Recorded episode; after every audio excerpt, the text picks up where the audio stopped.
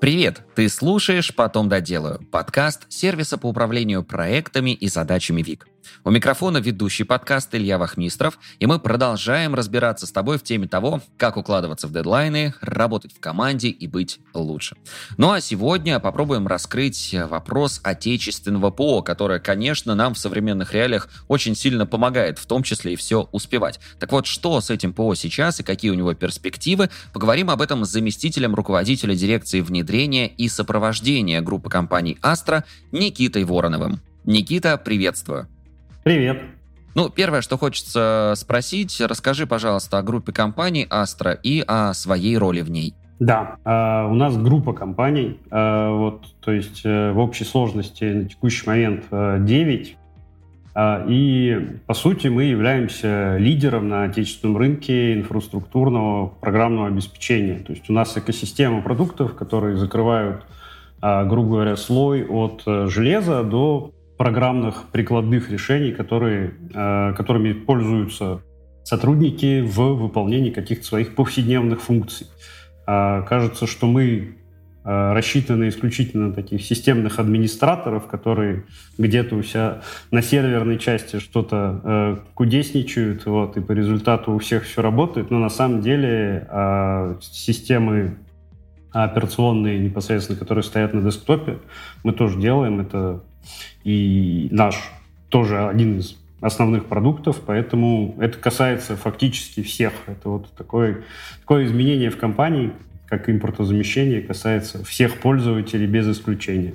По поводу моей роли в компании, а, на самом деле она такая а, довольно стратегическая. Вот, то есть я а, в дирекции отвечаю если прям вот простыми словами, за взаимодействие а, нашего департамента, ой, простите, дирекции, нашей дирекции по внедрению сопровождения а, с другими продуктовыми командами, то есть которые непосредственно разрабатывают продукты, мы для них предоставляем сервис. То есть у нас компания работает по модели вендорского сервисного подхода, и они делают продукт, то есть вот какую-то core-функциональность, код, документацию, а мы предоставляем сервисы как техническую поддержку, а, внедрение, консалтинг э, и еще на самом деле довольно много а, различных сервисов. А, помогаем продавать с технической точки зрения их продукты. И каждая команда, которая приходит к нам в экосистему или появляется в экосистеме, у нас в том числе образуются новые команды внутри э, вместе с продуктами, они э, приходят к нам э, за вот этими сервисами. Это, по сути, процесс взаимодействия, я за него отвечаю. Помимо этого, я курирую э, это уже наследие, вот, э, некоторые крупные внедрения непосредственно в больших заказчиках и занимаюсь операционной эффективностью уже самой дирекции внутри. То есть у нас внутри дирекции четыре департамента, они между собой тоже должны взаимодействовать.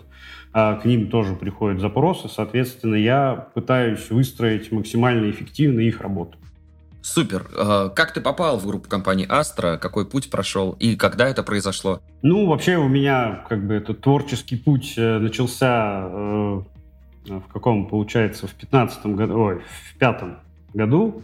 И буквально там через три года я э, дорос уже до руководителя проекта и с тех пор занимался руководством проектами.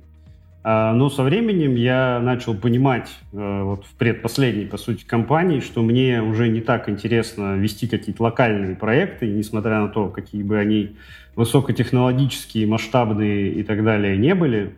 И мне интереснее, так скажем, заниматься выстраиванием процессов. То есть я в том числе в той компании там, на добровольных началах э, людям помогал ассимилироваться РПшникам, то есть у нас там было подразделение, в котором были одни РПшники, помогал им освоиться с новыми фреймворками, ну, по сути, как бы замещ... выполнял роль некого заместителя этих, э, руководителя этих РПшников, э, и понял, вот, что мне не очень интересно само РПшество, сколько интересны процессы, сколько интересно их выстраивать, смотреть, как они э, работают и работают хорошо. Э, и ко мне вот пришла группа компаний, тогда еще, по-моему, компания, и сказал, слушай, у нас э, такая проблема, у нас сейчас появились очень крупные заказчики, которым нужен индивидуальный подход, мы пришли к проектному управлению. Но проектного управления у нас де-факто нет. у нас, э, по сути, нет этого процесса, у нас там каждый в поле воин, он может все. Вот. Нам нужно, во-первых, специализироваться, во-вторых, выстроить процесс, а, в-третьих, э, сформировать отдел проектного управления. А, и так, собственно, я и появился. То есть они пришли как раз вовремя. Это вот когда было в, э, в какой Это период? Это было в, сейчас скажу, в 19 в 2019 году. И вот ты года, да. начал заниматься внедрением э, этой системы. Вот сколько времени ушло на то, чтобы все привести ну, так, к должному чтобы виду? Прям полноценно поехал, наверное, год. То есть я параллельно, э, я пришел, э, параллельно изучал существующие процессы, пытался их обвязать в некоторую последовательность проектную, оптимизировать это, выстроить некий единый workflow по проекту, а, соответственно, параллельно я участвовал сам, был играющий тренер, участвовал сам в проектах, потому что если ты на своей шкуре не попробуешь, то ты как бы не поймешь, что нужно сделать, как оно работает, где можно там оптимизировать, где можно срезать углы, где нужно поставить какие-то там чек-листы или другие условно загородки для того, чтобы это хорошо работало. И параллельно еще набирал команду. Ну и вот где-то через год э, я вышел на определенный уровень продуктивности, э, считал, ну где-то через полгода процесс был готов, и через еще полгода ушло на то, чтобы нанять команду и передать знания, передать проекты. А дальше вот пошло развитие. Супер, да, о команде мы сегодня обязательно поговорим чуть позже, но вот как раз о продуктивности хочется в самом начале нашей беседы сегодня пообщаться. А, ты называешь себя самозванцем в деле продуктивности. Вот почему это так? Как ты к этому пришел? Ну, я, во-первых, на самом деле довольно сильно страдаю, страдаю от синдрома самозванца в целом. Вот, это известный синдром. Мне немножко стало полегче, когда я на одном из курсов слушал, как люди из Гугла говорят, что они страдают от синдрома самозванца. Я такой, я, я не один такой.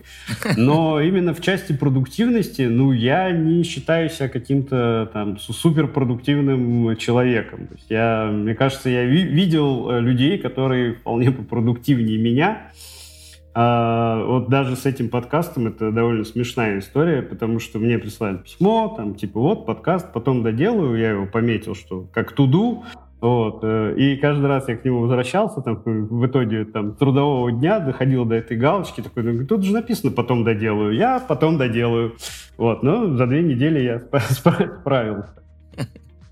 Слушай, ну супер, да, хорошо, что на, на, наша встреча состоялась, и в итоге вот мы, мы сейчас можем, да, очень полезный, на самом деле, опыт от тебя перенять. Вот, кстати, а продуктивность. А может ли быть продуктивность э, деструктивной, по твоему мнению? Что ты думаешь на этот счет?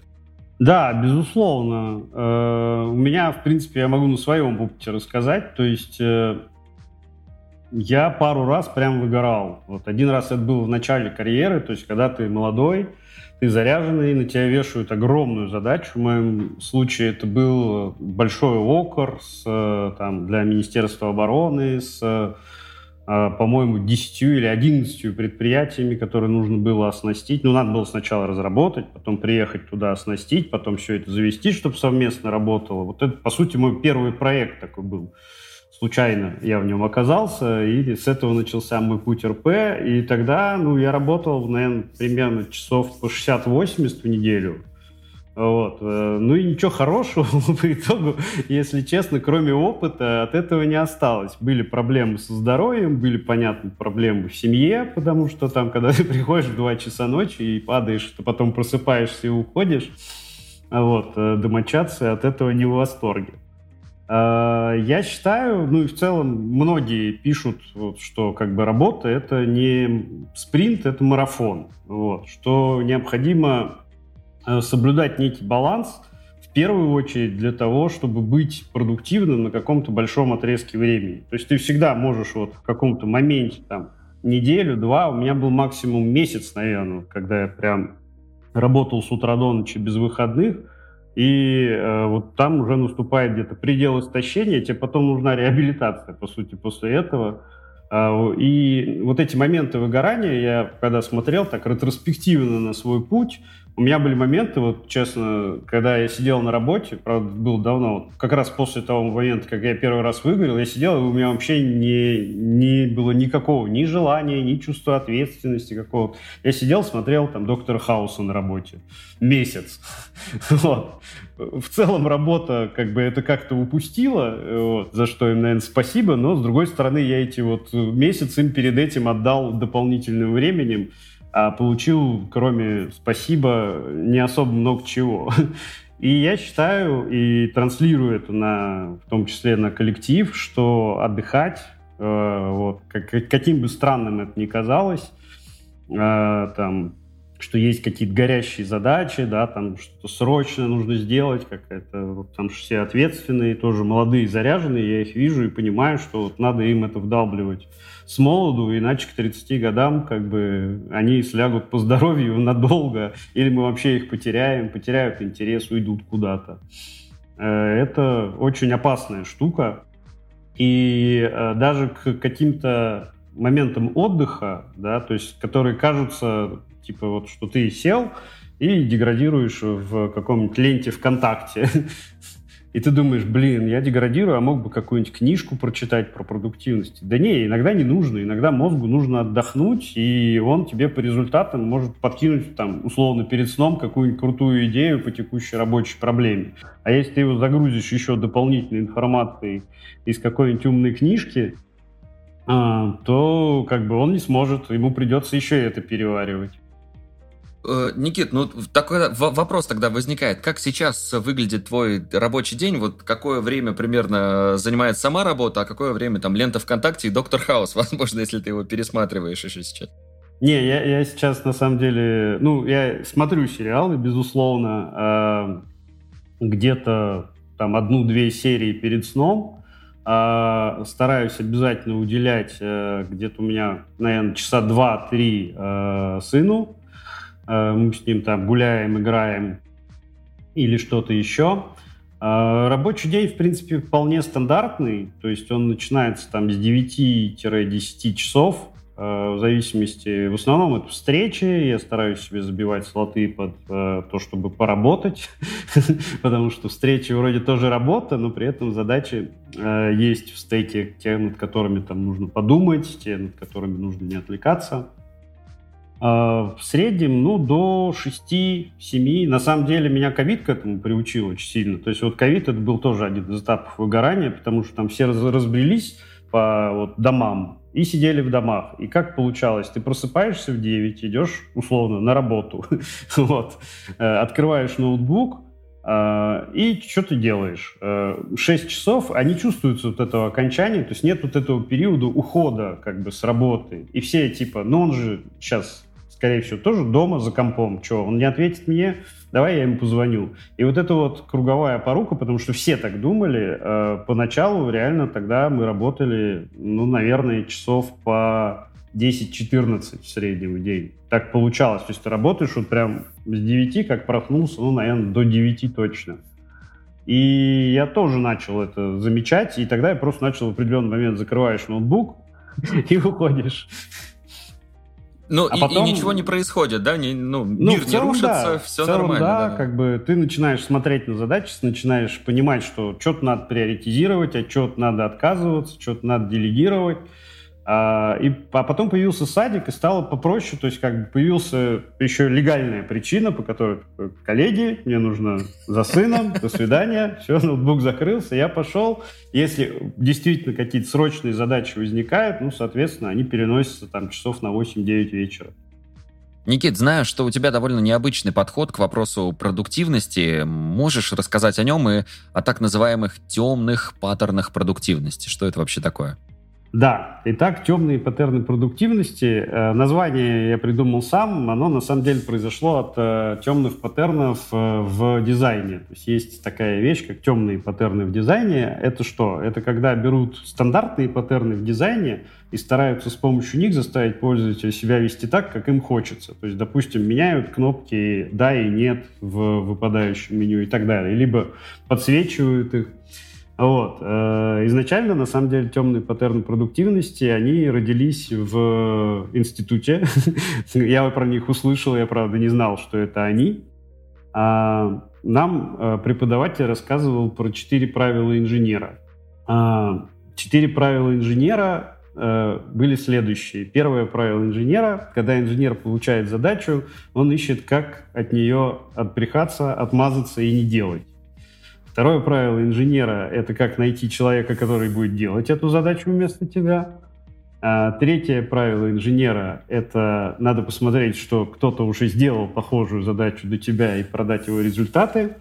И четвертое правило инженера – это если ничего не получилось из первых трех правил, то надо делать. А выглядит это максимально плохо. То есть, если это озвучивать какому-то неокрепшему чуваку, он такой, блин, какая классная штука. Я, я сейчас, короче, буду прям четко руководствоваться ей. А, но если углубляться прям вот конкретно в каждое правило э, и накладывать их на какой-то опыт, э, на самом деле в них много очень э, мудрости. А, то есть, если взять про первое правило, э, попробовать отмазаться каким-то образом от задачи, на самом деле, э, если посмотреть на это с другой стороны, это проверка валидности задачи. То есть, очень часто прибегают, говорят, нам нужно вот сейчас вот там такое поле добавить, не знаю, там, в задачу. И, и ты такой, а зачем вам это нужно? И выясняется, что причина, она на самом деле, ну там, мы хотим улучшить ее скорость выполнения такой, ну, это не улучшит скорость выполнения, это наоборот затормозит. Вам нужно как бы другое решение. Первое, другое решение. Возможно, они пришли не к тому человеку. То есть я говорю, это не к вам, это вот у нас есть люди, которые занимаются задачами, а они добавят это поле. Вот. Либо, может быть, проверка значимости. То есть это вот действительно важно прямо сейчас, прям бежать и делать. Или нужно как бы это там, опять-таки, запланировать, отложить. А если брать второе правило, то э, тут э, перевести стрелки это не всегда означает, э, что спихнуть себя. Это в первую очередь э, рассмотреть возможные варианты исполнителей и выбрать среди них те, кто сможет сделать это лучше всего. Потому что не факт, что тот, к кому пришли, это всегда лучший исполнитель. А воспользоваться результатами других, э, э, это звучит в целом абсолютно нормально, э, но в больших особенно компаниях очень важно, потому что куча велосипедов, у всех свои велосипеды, и если ты пойдешь и спросишь у пятерых людей, которые там условно кажутся тебе релевантными этой задачи, не делали они что-то такого, то в большой компании с высокой долей вероятности кто-то уже что-то такое делал. Вполне возможно, что даже существует этот инструмент или там эта штука, которую тебя просят добавить, и его можно как-то кастомизировать или можно просто скопировать, и у тебя, по сути, малой трудоемкостью будет та же задача. Вот, и делать, если не помогла первые три, это очень, на самом деле, философский пункт, потому что он приучает тебя к смирению, что есть такие задачи, которые надо делать, надо просто взять и сделать. И ничего как бы с этим не поделаешь, даже если не хочется. А еще второй такой темный паттерн, э, он грубо, у него есть грубое название, вот, это вбросить на вентилятор. Вот, э, у меня он ассоциируется с итерационными методами решения уравнений. То есть у нас была такая, еще я учился в институте, у нас была такая дисциплина про то, как компьютеры считают, ну, условно, вот как математические методы применяются в информатике. И там была вещь, которая меня тогда совершенно потрясла. А, это э, численный метод, называется итерационный метод, он решает уравнение. Причем он решает их очень прикольно. Ты условно переводишь уравнение в какую-то форму, вбрасываешь на вход абсолютно любое число и вычисляешь. После этого берешь результат и снова вбрасываешь в эту же форму и спустя некоторое время ты приходишь к результату, который тебе нужен, то есть к решению, ну, там, с определенной точностью. Я сейчас супер абстрагировал, возможно, математики, которые слушают, они будут негодовать, но я, во-первых, это проходил лет 20 назад. Во-вторых, э, он мне запомнился таким. И вот эта невероятная красота этого метода, э, если ее применять к задачам, э, ее еще в государственных организациях называют боязнью чистого листа. То есть если вообще ничего нет, то очень сложно начать. А, и, как правило, когда происходят какие-то там, нам надо встретиться, обсудить, да, там, нам надо проговорить, я говорю, накидайте хоть что-нибудь. Вот прям, пусть это даже будет супер плохо. А с высокой долей вероятности, если это будет супер плохо, то люди будут гораздо лучше это обсуждать, нежели чем это будет хорошо. Потому что хорошо, там надо что-то вчитываться, искать, там, не знаю, докапываться до запятых.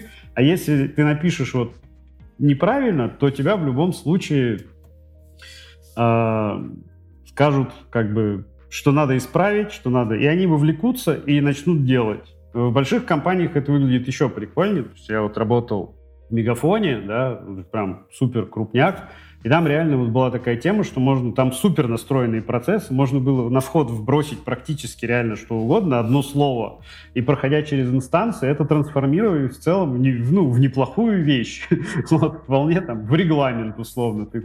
Но главное вбросить, главное вот этот вот некий инициирующий шаг сделать, и э, в итоге по результатам определенного процесса появляется то, что тебе нужно.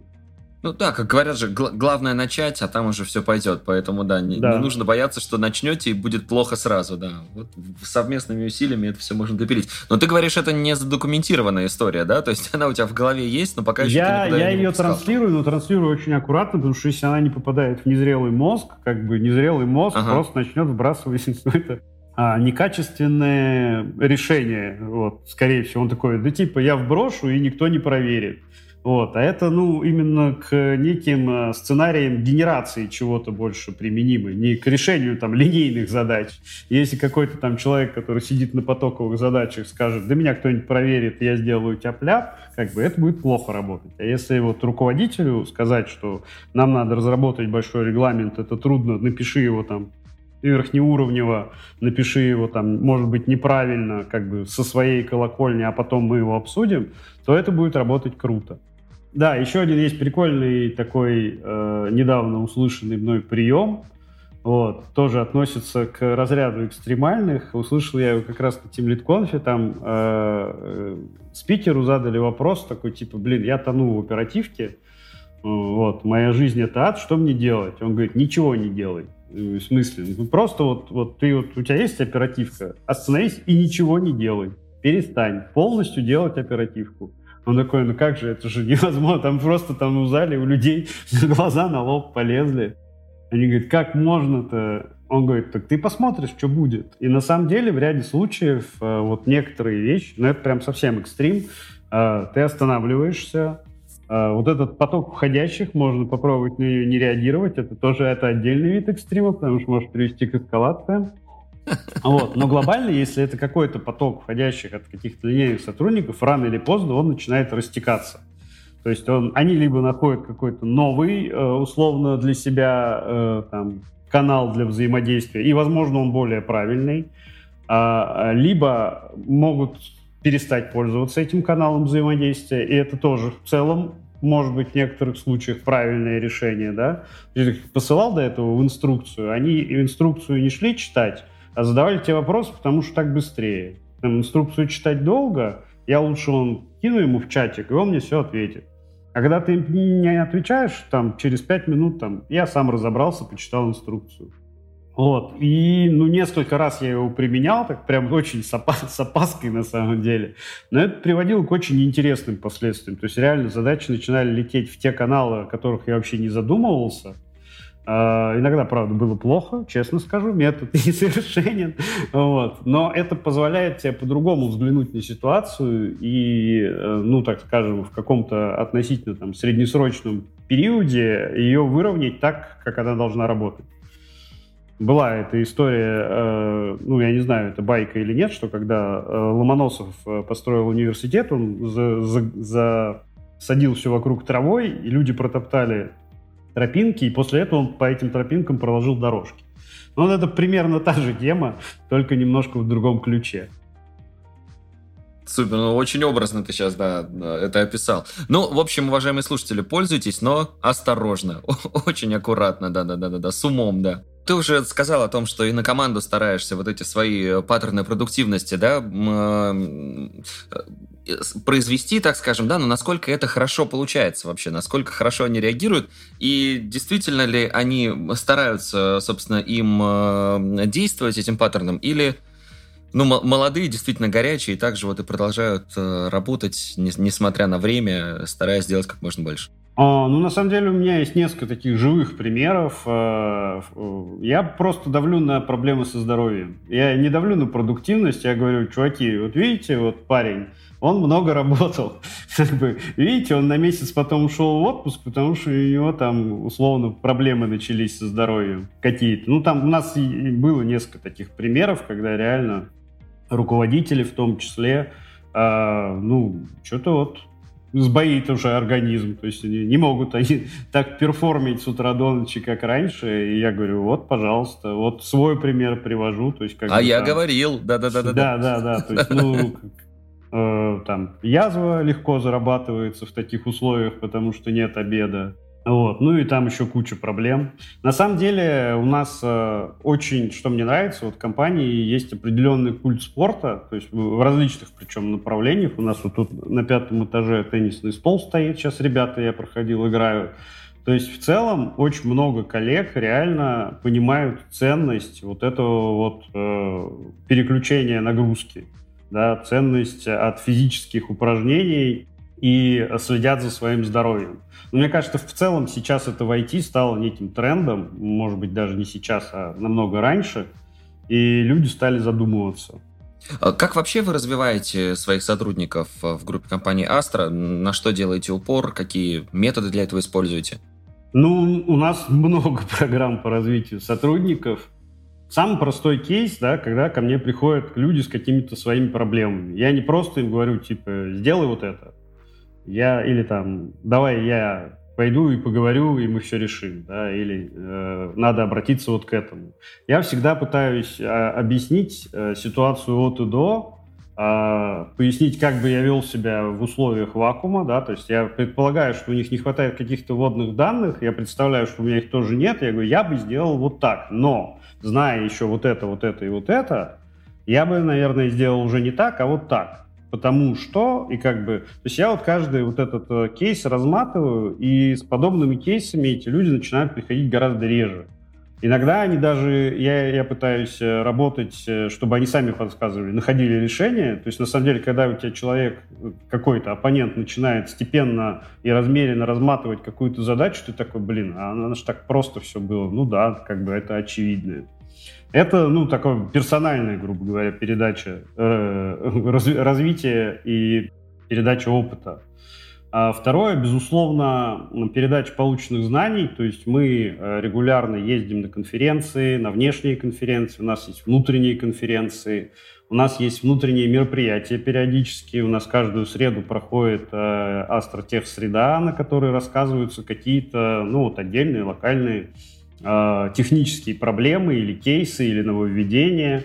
Вот, там про новые продукты рассказывают, про новый функционал, или рассказывают про какой-то проект сложный был, как мы с ним справились. А последний был про то, как ребята изобретали инструмент нагрузочного тестирования.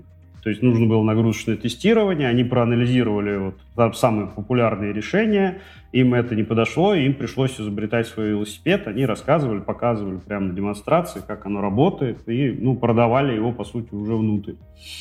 Помимо этого, вот после конференции, да, у нас же не все ну, нельзя всю компанию отправлять на конференцию целиком. Если происходит мероприятие с ограниченным доступом, мы вывешиваем такие э, таблицы, да, кто на какой доклад ходил, что ему особенно понравилось, ставим оценки. А людям я рекомендую конкретно какие-то доклады, которые могут быть им интересны посмотреть. А, и если есть какие-то тренинги, на которых я ходил, я стараюсь после тренинга делать встречу на определенный круг людей, и прямо вот пока свежо в памяти, прямо им это отчуждать, ну, в каком-то, может, усушенном формате, в зависимости от тренинга. Что там было тезисно, какие вещи, стараюсь надыбать материалы, соответственно, им разослать, а, чтобы передавать знания вот от того как бы малого коллектива, но и так не только я делаю, э, от малого коллектива, как большому коллективу. А, плюс к этому, безусловно, работа с зонами роста, то есть э, я понимаю, у каких сотрудников есть, во-первых, какие стремления, во-вторых, какие есть пробелы. То есть у меня есть там один человек, он такой, я ему говорю, хочешь вот поехать там поучаствовать в круглом столе? Он говорит, я никогда не выступал публично. Я говорю, ну в целом как бы у тебя речь поставлена, э, откровенную ахинею ты не несешь. У нас есть вот э, специалист по э, там, публичным выступлениям, Э, в маркетинге, давай она тебя быстро проанкетирует, и, соответственно, если она даст добро, ты поедешь. Ну, он поехал, выступил.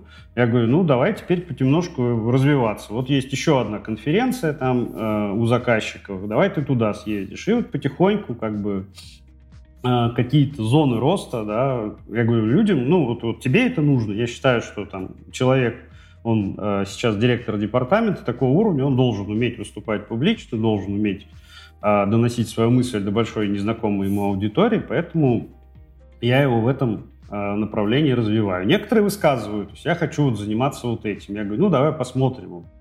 Там э, есть э, одна руководитель, она говорит, я вот нейронки, нейронки круто, модно, молодежно. Я говорю, ну давай посмотрим, куда они вообще в принципе могли бы у нас приземлиться, потому что глобально пока как-то не видно. Я говорю, ну вот можно вот здесь вот попробовать что-то сделать. Ну и вот оно сейчас поехало, там какой-то маленький пилот они делают. Слушай, прикольно. Насколько большая команда у вас сейчас? Ну, у, весь дивизион у нас сейчас, наверное, человек 250. Я, если честно, не знаю, потому что мы очень быстро растем. Последний срез uh-huh. был 250, но я думаю, что сейчас уже где-то 260-270. Ну, какие-то мероприятия для поддержание корпоративной культуры, объединение сотрудников. А, да, кстати, проводить. безусловно, я это вот для корпоративной культуры это отдельный пласт. Ну, во-первых, у нас безусловно есть стандартные э, мероприятия, там one-to-one и ретроспективы внутри, да, ага. э, это проходит как, э, ну, one-to-one проходит как обычная рядовая деятельность, ну, там, в зависимости от людей. А ретроспективы проходят квартальные, проходят проектные, а, иногда бывают релизные.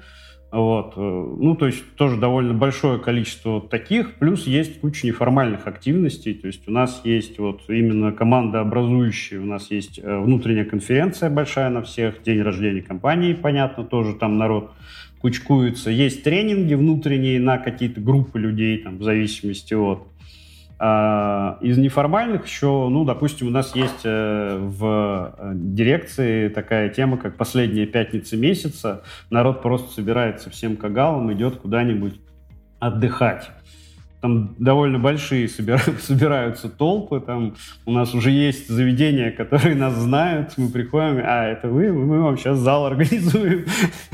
Вот, постоянные клиенты, да. А, из такого прикольного, вот прям прикольного, я участвовал, я тогда был еще директором департамента, у меня был отдел, а, это разработчики, и их проблема в том, что они все сидят удаленно, то есть у них вот неформальных коммуникаций их очень сложно выстроить, потому что они прям раскиданы по всей стране, то есть ну там, до Урала условно, сверху, снизу, в бок и так далее. Они собирались и играли, мы с ними играли в игры в онлайне, ну, то есть там через Discord, там э, мы все вроде как, ну, в, этом, в голосовом чате, и при этом у нас идут какие-то задания, которые, в которых мы соревнуемся. Оказалось, что это прям такой пласт, там прям до хрена этих игр, во-первых. Во-вторых, это очень весело. Я, если честно, вообще ничего не ждал от этого мероприятия. Я говорю, ну, хоть меня пригласите на свои эти неформальные тусовки. А, и это прям было круто, да. Это вот как, э, если команды, которые удаленные или там частично удаленные, я рекомендую попробовать они позволяют ну, прочувствовать больше людей, вот как, как людей, а не как э, какие-то рабочие единицы. То есть там проявляется характер, э, проявляется, не знаю, какие-то черты человека, которые он может не проявлять в рабочей атмосфере, позволяет лучше узнать сотрудников. Супер. Никит, вообще, как вы формируете команду? Как э, нанимаете э, идеальных сотрудников для себя? Как вообще, может, какие-то метрики есть, по которым понимаете, что вот этот человек точно наш? Вот как анбординг у вас, может быть, происходит? В общем, есть ли здесь чем поделиться? А, ну, безусловно, я не буду, наверное, на этом останавливаться. Это харды. Вот. Э, хард-скиллы проверяются, есть матрица компетенций, Э, в различных отделах, э, и ну, каждый по своей э, специальности. из таких, ну вот прям каких-то супер лайфхаков э, у нас есть э, то, что я бы мог назвать какой-то корпоративной культурой, сейчас это называется. Э, но это больше связано с э, такой софтовой частью корпоративной культуры, э, именно в части отношения к друг другу. И вот это вот очень сложная вещь, сложно формализуемая вещь, потому что Э, если ты ее начинаешь превращать в какие-то там сухие, как это называется, маркеры поведения вот, на, э, в мире HR, а ты легко очень можешь потерять ее. Ну, то есть ты как бы вот, ты ее как обрезаешь вот в эту сухие формулировки, и при этом что-то явно не хватает. Поэтому мы сейчас пытаемся это формализовать, это вот такая довольно сложная задача, а, то, что я конкретно проверяю на собеседованиях, то есть я разговариваю с человеком, ну, естественно, мне кажется, это все делают на собеседованиях, ты ставишь его в какую-то, задаешь какой-то вопрос, ставишь его там в какую-то ситуацию и смотришь, как он отвечает, и, ну, вот если человек прям отвечает то, как я бы на это ответил на его месте, это сразу как бы идет ему плюсом.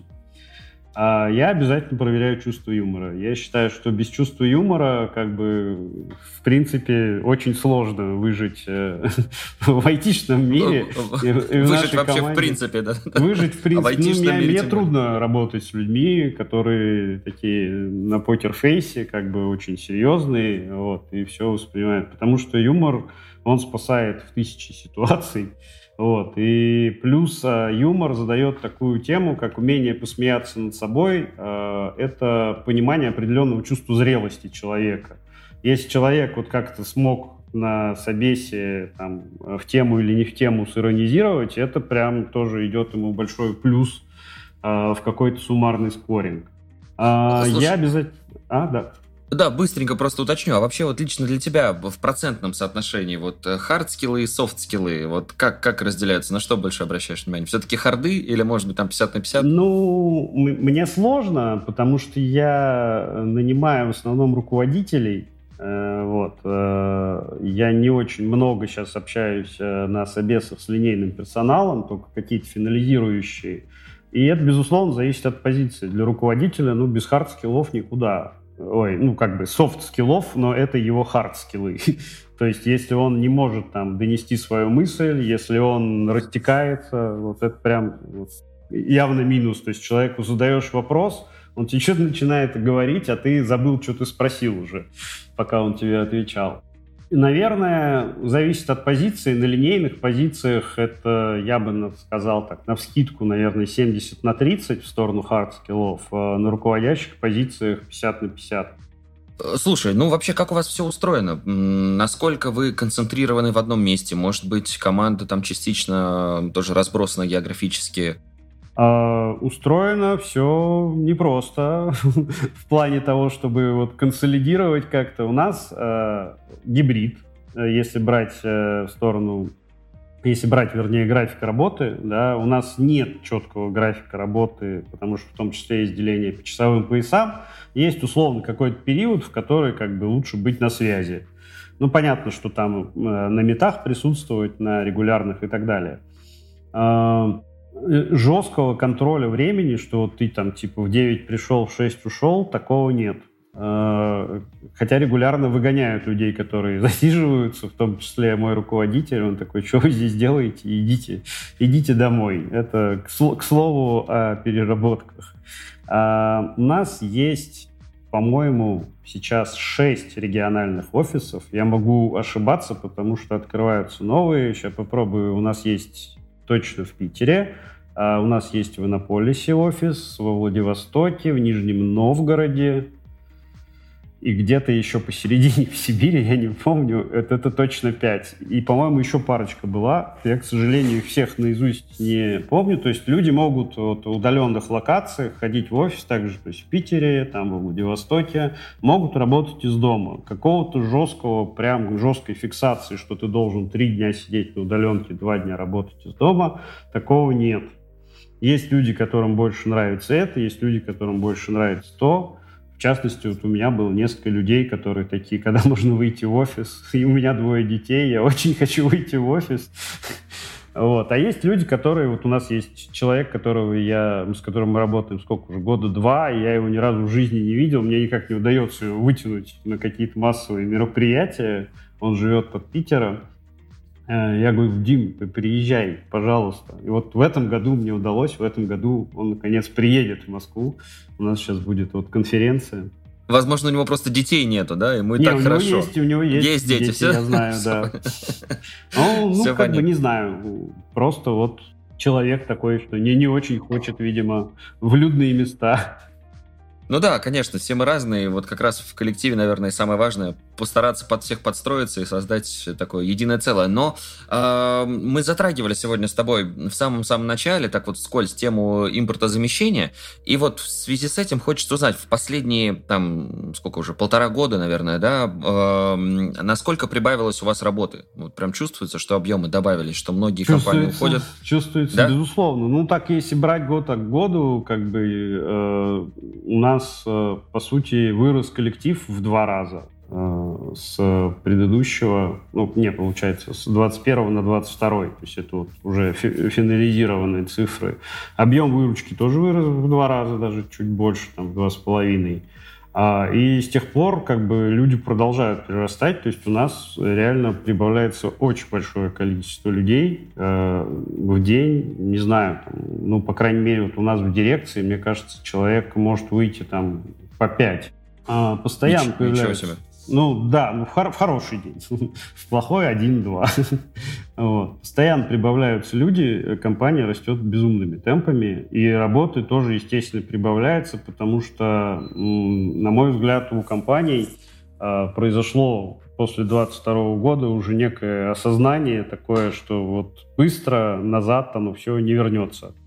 А может, это не вернется вообще, да, но в плане того, что э, как раз, э, возможно, вы этому и способствуете для того, чтобы особо и не возвращалось ничего назад, в плане того, чтобы все переходили на отечественные разработки. Но насколько вот возможно, там, я не знаю, стопроцентное импортозамещение вот именно в сфере ПО, если это возможно, то к какому году мы можем к этому прийти? Ну, сейчас, э, в том числе централизованно, предпринимается довольно большое количество э, усилий э, в эту сторону. И глобально, ну, у нас сейчас планы строятся, я имею в виду, у, нас в государстве до 2025 года по такому массовому импортозамещению, ну и в целом родмэпы, которые я видел там по переводу функционального ПО, они строились до 2025 года. А, прям вот совсем стопроцентная, ну, я бы, наверное, так полпалец потолок дал оценку 30 а, у нас нет ничего такого, вот прям, чтобы нельзя было импорта заместить собственными силами. С учетом текущей ситуации, с учетом большого количества э, растущих как грибы а, производителей ПО, в том числе специализированных, с учетом того, что у нас был довольно большой задел по специализированному ПО, и вот к ним сейчас тоже пришло осознание, что надо переобуваться с винды на Linux. А, я думаю, что это вполне реальная дата, по сути, 100% импорта заместиться. Ну, то есть там можно было бы сейчас бить на классы ПО, то есть в части там инфраструктурного в целом у нас все неплохо, тут мы стараемся изо всех сил. Единственные такие вот краеугольные камни — это то, что связано с тяжелым функциональным ПО. Это там КАДы, это САПры, а, система автоматизированного производства. Это то, что сильно завязано на а, ну, там, э, ПО, которое работает в спайке жесткой с каким-то аппаратным продуктом, вот, потому что тут, тут надо замещать и то, и то. Поэтому вполне реально. Вполне реально, и я думаю, что к 2025 году у нас этот показатель будет явно выше 50%. Слушай, ну вот знаешь, э, смотришь иногда на те страны, которые, например, там в 80-х годах, да, та же там Южная Корея, например, да, или я не знаю, может быть, Япония, там, да, страна вот восходящего солнца, которые вроде как бы вот тогда стартовали, э, с разработками различных и аппаратных историй, различных э, программных вещей. И вот сейчас они пожинают, так скажем, свои плоды, да, своих разработок. Насколько вообще возможно, находясь вот в 2023 году, не только стартануть хорошо, но еще и догнать и перегнать? Или, или момент уже упущен, или все возможно? А, я вполне думаю, что все возможно. Во-первых, э, у них не было такой уникальной ситуации. У них, безусловно, была уникальная ситуация, но она у них была своя. И вот такой ситуации, как у нас, условно, да, когда получается некий инкапсулированный такой мирок, который при этом в целом может пользоваться open source э, по открытым лицензиям, он, э, ну, это что-то уникальное и э, дает условия для того, чтобы создавать продукты, ну, в том числе мирового уровня, то есть что-то вот прям новое. А, плюс к этому технологии очень быстро меняются, ну, то есть вот прям постоянно, и казалось бы, вот там некоторое время назад, ну, довольно большое, сколько там, лет 20 назад, да, если мы возьмем, Э, было засилие Apache как веб-сервера. Ну, то есть просто все сидели на Apache. Э, некий Игорь Сусоев из России разработал Nginx, э, и вот сейчас в 2023 году большая часть веб-серверов на Nginx. Это вот, причем условно начал разрабатывать его один. Э, мне кажется, что это такой очень показательный пример того, что в IT всегда можно разработать какую-то штуку, которая будет бешено популярной, несмотря на то, что даже этот функционал уже был. Да, можно, во-первых, сделать лучше, а во-вторых, всегда можно найти какие-то ниши, какие-то боли и разработать ПО, которое будет их решать. И это всегда будет актуально. А накладывается на это то, что существует э, безумная динамика. Вот сейчас появились э, нейросети, и распространение этих нейросетей происходит с бешеной скоростью. Никто пока не знает четко, как их применять, но все хотят применять. Э, то же самое было с бигдатой, э, и эти циклы, они с каждым разом ускоряются. То есть распространение происходит все быстрее и быстрее, и динамика изменения рынка происходит с сумасшедшей скоростью. И в такой ситуации еще проще, на самом деле, создать какую-то такую штуку, которая выстрелит. Создать что-то уникальное и всем нужное. Поэтому тут я вполне вижу э, возможность э, догнать и перегнать. Плюс догонять всегда проще. Понимаешь, как бы тебе надо, надо понимать, ну, потому что ты знаешь, что нужно сделать. Изобретать всегда сложнее, потому что тебе надо придумать что-то, как бы, ну, вот, чего нет это всегда какой-то адский, э, адские мозговые усилия. Ты придумываешь, э, ты еще должен это хорошо реализовать, ты это должен хорошо продать, и у тебя ну, множество препятствий. Поэтому там из, э, из 100 идей выстрелит одна, да, которую сумеют как-то реализовать и как-то продать, вот, которая распространится. А когда ты в роли догоняющего, у тебя всегда есть э, некий вот флагман впереди, и ты понимаешь, что тебе нужно сделать. Э, а ну, делать ты вроде умеешь. И продавать это не надо, потому что у нас замкнутая система. Ну, то есть надо продавать, вот, но условия конкуренции тоже одинаковые. Тебе не надо конкурировать с чем-то там э, невероятно заоблачным. Слушай, а что касается вот э, тех же языков программирования, я просто так периодически тоже слежу за э, этой сферой, так скажем, и вижу, что постоянно появляются какие-то новые языки. Э, но все они, правильно я понимаю, на, на английском языке. То есть возможно ли, что у нас, например, в будущем появится собственный Не, вообще язык у нас, программирования? У нас есть свой язык программирования. Прям на, на кириллице, да? языке, Прям... да, 1С. 1С платформа, а, там, там, ну, там, да, да, там да, полноценный, да. прям я, я даже видел тексты. Выглядит это очень кринжово, когда ты видишь э, вот эти «если то» на русском языке, но вполне себе. Ну, на самом деле, э, языки программирования, их не на английском языке, э, они присутствуют в целом в мире. То есть я знаю как минимум три вот, э, помимо 1С-ного. Э, Но это что-то специфическое, азиатское? Нет, это, или... ну, в, этом, в Индии точно есть один язык, и в Китае, по-моему, есть один язык, и где-то еще был. А, ну да, это вот люди изобретают, грубо говоря, локальные языки, но глобально я не вижу в этом какого-то препятствия. Ну, то есть э, в данном случае э, не так критично, на каком языке будут ключевые слова, как критичны какие-то другие особенности языка. То есть его возможности, да, и вообще, что, что да, он предлагает. Да, безусловно. Наверное, ну, в первую на очередь на ага. Ну, понятно, что русскоязычный язык программирования будет распространить гораздо сложнее. Просто в силу того, что как бы участники э, его не знают. Им будет сложнее работать с ключевыми словами. Но глобально, ну, я не вижу какой-то какого-то такого препятствия и на самом деле не вижу необходимости в разработке э, языка с, с измененными или локализованными ключевыми словами. А, слушай, вот ты уже привел один пример, связанный с э, российскими разработками, которые действительно популярность свою э, приобрели. А вообще скажи, а какие сильные стороны есть у российских разработок? Ну, на самом деле, до этой ситуации российские мозги очень ценились в мире, да и сейчас ценятся. Там есть куча примеров. Э, те же JetBrains, которые разработали язык программирования, который был признан Гуглом как там, единственно и православный верный для программирования под их операционную систему. Вот тоже вполне себе выходцы из России, которые сделали штуку, которая, ну, как, которая пользуются сейчас все в мире, кто разрабатывает под Android. А, с точки зрения сильных сторон российской разработки у нас хорошая школа, и у нас а, умные люди. Вот. Э, это помножалось дополнительно до этого на еще и дешевизну рабочей силы.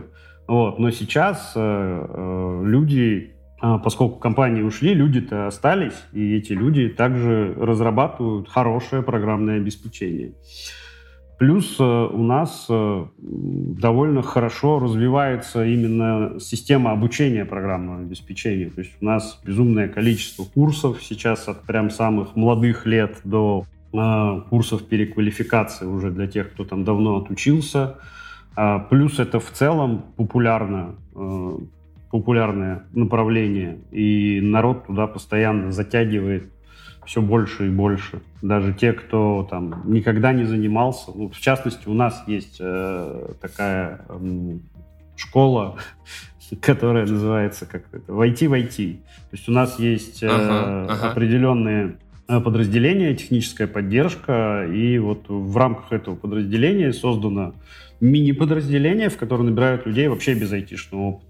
Они проходят э, там стажировку, можно совмещать с работой, можно совмещать с учебой, э, где они э, получают определенный пул знаний, сдают экзамены и вполне могут после этого претендовать э, на дальнейший рост внутри нашей компании. Да, было бы желание да, да, развиваться в этом направлении. Вообще, можно вполне. Ну и э, еще один вопрос э, задам. Вот именно группа компаний Astra. В ближайшей перспективе или вообще на что направлен э, ваш фокус внимания? Над чем сейчас работаете? Куда двигаетесь? В какую сторону? У нас э, их довольно много. Э, в текущий момент мы концентрируемся на экосистемности, на комплексных решениях. Э, ну, то есть инфраструктурные решения, они особенны тем, что они очень сильно взаимосвязаны друг с другом. И э, давать какое-то одно решение, э, это, ну, во-первых, трудоемко, а, во-вторых, это не совсем правильно с точки зрения построения инфраструктуры на предприятии. Поэтому мы стараемся продавать э, решения, э, продавать не в смысле как э, продавать за деньги, а в смысле как представлять да, заказчику решение именно в комплексе. То есть вот э, для того, чтобы вот, у тебя есть парк машин, да, ты на них хочешь поставить Астру. Это все здорово, но ими надо, наверное, как-то управлять. Поэтому вот тебе, пожалуйста, средства централизованного управления, вот, и, наверное, тебе надо как-то данные бы копировать. А у нас есть система резервного копирования и так далее. Ну, то есть, как бы э, для выстраивания именно комплексной инфраструктуры на наших решениях. Это, это проще и нам, с одной стороны, чтобы не тратить лишние ресурсы на разворачивание, там, пилотирование каждой следующей системы. Это здорово и для заказчика, у которого есть единое окно, в которое он может обратиться по вот, спектру вопросов, которые касаются его инфраструктуры, и их закрыть.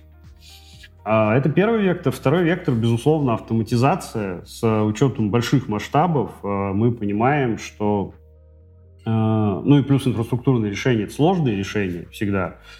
Вот, не бывает простых инфраструктурных решений. Мы стараемся максимально автоматизировать и максимально сократить путь клиента до нашего решения. То есть это в том числе и движение в сторону облачных сервисов, это и движение а, в сторону а, развертывания с помощью кода, то есть когда ты пришел, условно, ну, вот идеальный мир, когда ты пришел, ты запустил одну команду, и у тебя все развернулось. Вот к этому мы стремимся, у нас разрабатывается сейчас отдельное решение а, по автоматизации установки и настройки наших решений. То есть вот одно решение, которое будет накрывать все другие, и, по сути, уметь их разворачивать и настраивать одной кнопкой. Супер. Ну, в общем, ты нас так воодушевил, мне кажется, своими ответами по поводу перспектив э, российского программного обеспечения. Поэтому, дорогие друзья, главное желание, так что обязательно всех целей сможете достигнуть, было бы оно. Ну, а мы прямо сейчас переходим к Блицу. Несколько вопросов, на которые, по желанию, Никит, можешь отвечать коротко, можешь развернуто, вот э, как захочешь. И первый вопрос такой. Какими инструментами пользуешься в работе? Ну, у меня тут нет что-то какого-то особенного. То есть это также почта, мессенджеры, ВКС, э, трекер, база знаний, э, заметки, офис. ну, то есть все стандартно, только на Астре. Э, из такого вот, ну, может быть, что меня выделяет, хотя, мне кажется, сильно не выделит, это рисование от руки, вот именно когда какие-то схемы или что-то нужно пометить, я много пишу. Э, пишешь на бумажных да, на носителях, бумаге, не знаю, может, да? Ага, ага, круто. А, с командой в чем в основном работаете? С ну, понятно, там, да, ВКС. Фактически все то же самое. Ну, то есть, как бы у нас... Угу, угу. Uh, вот ты говорил сегодня, да, про искусственный интеллект. Ну, уже каким-то образом начали внедрять его в работу. Ты сам его использовал у вообще? У нас есть пилотный задач? проект, да. Непосредственно сам я использую вот э, исключительно для таких моментов, когда нужен какой-то креатив, вот, как, когда нужно э, там поштормить, да, вот что-то не хватает у меня там э, полета мысли для того, чтобы что-то придумать. Вот, я использую его как, ну, некое такое дно, от которого можно оттолкнуться, то есть я им что-то вбрасываю, он мне что-то отвечает, и я такой, о, круто. Ну и второе, супер, конечно, применение искусственного интеллекта, это когда тебе надо вот сжато получить какую-то информацию по какой-то теме. Это быстрее, чем гуглить, по сути. То есть ты ему говоришь, вот, типа, расскажи мне вот про это. И он тебе кратенько, прям тезисно, очень классно выдает. Слушай, понравилась первая часть твоего ответа, надо прям в заголовок это вынести. Э, используй искусственный интеллект как какое-то дно. Никита Воронов, да, дополнительно, и уже от него отталкиваюсь. Э, какие привычки тебе мешают или помогают в работе? А, мешает переключение контекста, но я думаю, что это общая боль. То есть вот если что-то там кто-то позвонил, там срочно или написал, э, я очень не люблю вот эти горящие символы непрочитанных сообщений, я стараюсь максимально их избегать. Вот, э, и концентрироваться на какой-то текущей задаче, и потом только смотреть э, в список задач для того, чтобы взять следующую помогает, э, ну вот, наверное, концентрация, э, то есть именно закрывать календарь, во-первых, себе, чтобы мне встречи не накидали, а слотами под конкретную работу. Еще, на самом деле, я недавно понял для себя с удивлением, что меня хорошо мотивирует работать офис. в офисе, где там вот люди жужжат вокруг, что-то все время происходит, с одной стороны, он отгрызает у тебя куски продуктивности тем, что тебя могут дернуть в любой момент, там, подойти кто-нибудь, какой-нибудь вопрос задать, отвлечь и так далее. С другой стороны, вот эта атмосфера офисная, рабочая, она меня больше настраивает на продуктивный лад. И э, мне кажется, я в офисе я работаю получше. Супер. Ну, сегодня ты тоже уже в начале э, упоминал по, название подкаста, потом доделаю. Вот в связи с этим как раз еще раз хочется все-таки спросить, как относишься к откладыванию задач э, на потом и вот к чему это, не знаю, может быть, не очень хорошему приводило, а может быть, наоборот, нужно откладывать, потому что это, ну, не всегда необходимо все задачи делать, вот когда они сразу приходят.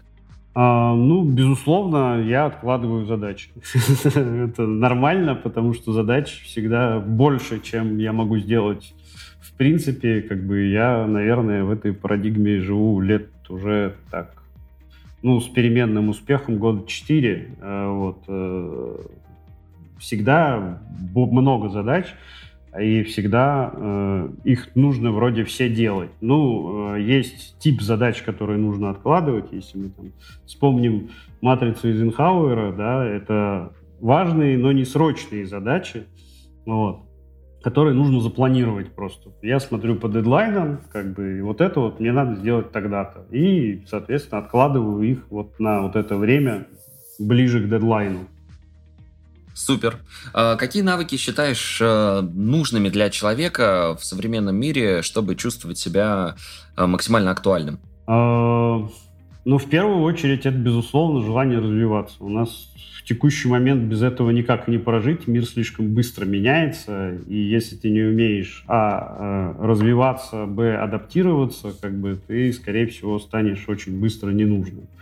А, из тех качеств, которые которые присущи вот людям, которые, мне кажутся, наиболее актуальные и востребованные люди э, в моем рабочем окружении, это любопытство, безусловно, то есть желание вот изучить, расковырять, как оно работает, э, узнать что-то слева, справа, даже если кажется, что это вот вообще им не нужно. И ответственность. Э, что-то как-то она немножко вырождается, на мой взгляд, в нашем мире. Не знаю, с чем это связано, но ответственных людей, э, прям такие вот, которые я, я обещал, я сделаю, их э, я вижу меньше. А, безусловно, человек должен не бояться ошибиться а, потому что это вот супер тоже важное качество, оно связано с развитием, а, потому что боязнь ошибки блокирует тебе бесконечное количество направлений, в которых бы ты мог на самом деле развиваться. Или, ну и существенно улучшает, а, когда ты не боишься ошибиться, твою продуктивность, потому что ты все время пытаешься, как бы ты быстрее учишься. И, наверное, последнее качество из этого — это умение продавать себя, то есть умение рассказать про свою деятельность и донесение этой информации для того, чтобы быть актуальным и востребованным, это прям, безусловно, тоже must-have, потому что ты можешь быть суперспециалистом, что ты у себя там делаешь, кто-то про тебя знает, там твой линейный начальник, но на деле ты бы мог быть гораздо популярнее и гораздо востребованнее, если ты эту идею где-то рассказал или показал. Супер. Ну и финальный вопрос нашего подкаста. Что почитать, посмотреть, послушать? Что посоветуешь? Если честно, я последний, это тоже было открытие, мне, кажется, год назад где-то я сделал это открытие, э, что я читаю книги исключительно по какой-то рабочей тематике. Это какие-то там темы про э, ну, конкретно информационные технологии, или про саморазвитие, или про какие-то там э, руко... ну, темы, которые касаются руководства. Короче, вот такой список книг есть, которые я читаю в определенной последовательности, и он постоянно пополняется. Откуда-то там берутся там, с конференции, кто-то советует, еще что-то. Я понял, что это невыносимо тяготно, и их надо разбавлять художественной литературой. Если мы берем книжки по профессиональному развитию, то последнее, что я читал, книжка называлась, по-моему, «Перегруженный мозг». Это про то, как концентрироваться, а, про то, как вообще мозг устроен в плане концентрации внимания, памяти и как это можно улучшить. А, в текущий момент э, я читаю Максима Дорофеева, я наконец добрался до него про прокрастинацию и джедайские техники. Вот, э, наверное, меня сейчас закидают помидорами слушатели, пришел на продуктивность и не читал Дорофеева. Но я его слушал. Все нормально. Я его слушал, как бы, но до книжки добрался только сейчас. Вот, э, и э, ближайшее будущее, если брать следующую книжку по развитию, мне порекомендовали почитать. По-моему, она называется если вы думаете, что вокруг вас одни идиоты, то, скорее всего, это так, что-то такое. Это по, про э, профилирование людей по методологии, которая называется диск, в зависимости от определенного типа, э, с ними как себя вести, вот, э, на что смотреть, э, как с ними разговаривать и какие у них стремления. Если брать из художественной литературы, то последнее, что я прочитал, это был цикл про Фандорина. Вот, э, мне в целом, ну, не все, но большинство книжек мне понравилось. Э, из такого вот прям последнее, что меня зацепило, я очень люблю научную фантастику, я прочитал трилогию автор китайский Лю Цисинь, вот, э, называется «Задача трех тел», это первая книга, а весь, по-моему, цикл называется «Воспоминания о прошлом Земли». Прям если кто-то любит научную фантастику, очень рекомендую.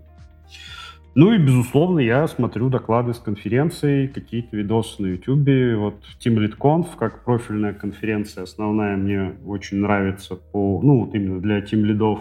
Читаю в телеге руководителя программного комитета Романа Ивлиева. Вот у него такие очень глубокомысленные заметки, он не очень часто пишет не каждый день. И меня это как раз устраивает, потому что люди, которые генерят какие-то адские посты целый день, я вот такое не могу читать, потому что у меня получается слишком много, и я такой, да, потом доделаю. Да-да-да-да, слишком большой поток информации получается. Э, слушай, спасибо тебе большое за рекомендации, спасибо за то, что поделился сегодня своим опытом, рассказал нам о перспективах российских разработок, ну и уделил нам время. Очень благодарны. Спасибо, что дослушал выпуск до конца. Делись этим и другими выпусками со своими друзьями и коллегами. Подписывайся, чтобы не пропустить новые. Ну и, конечно же, регистрируйся в нашем сервисе ВИК.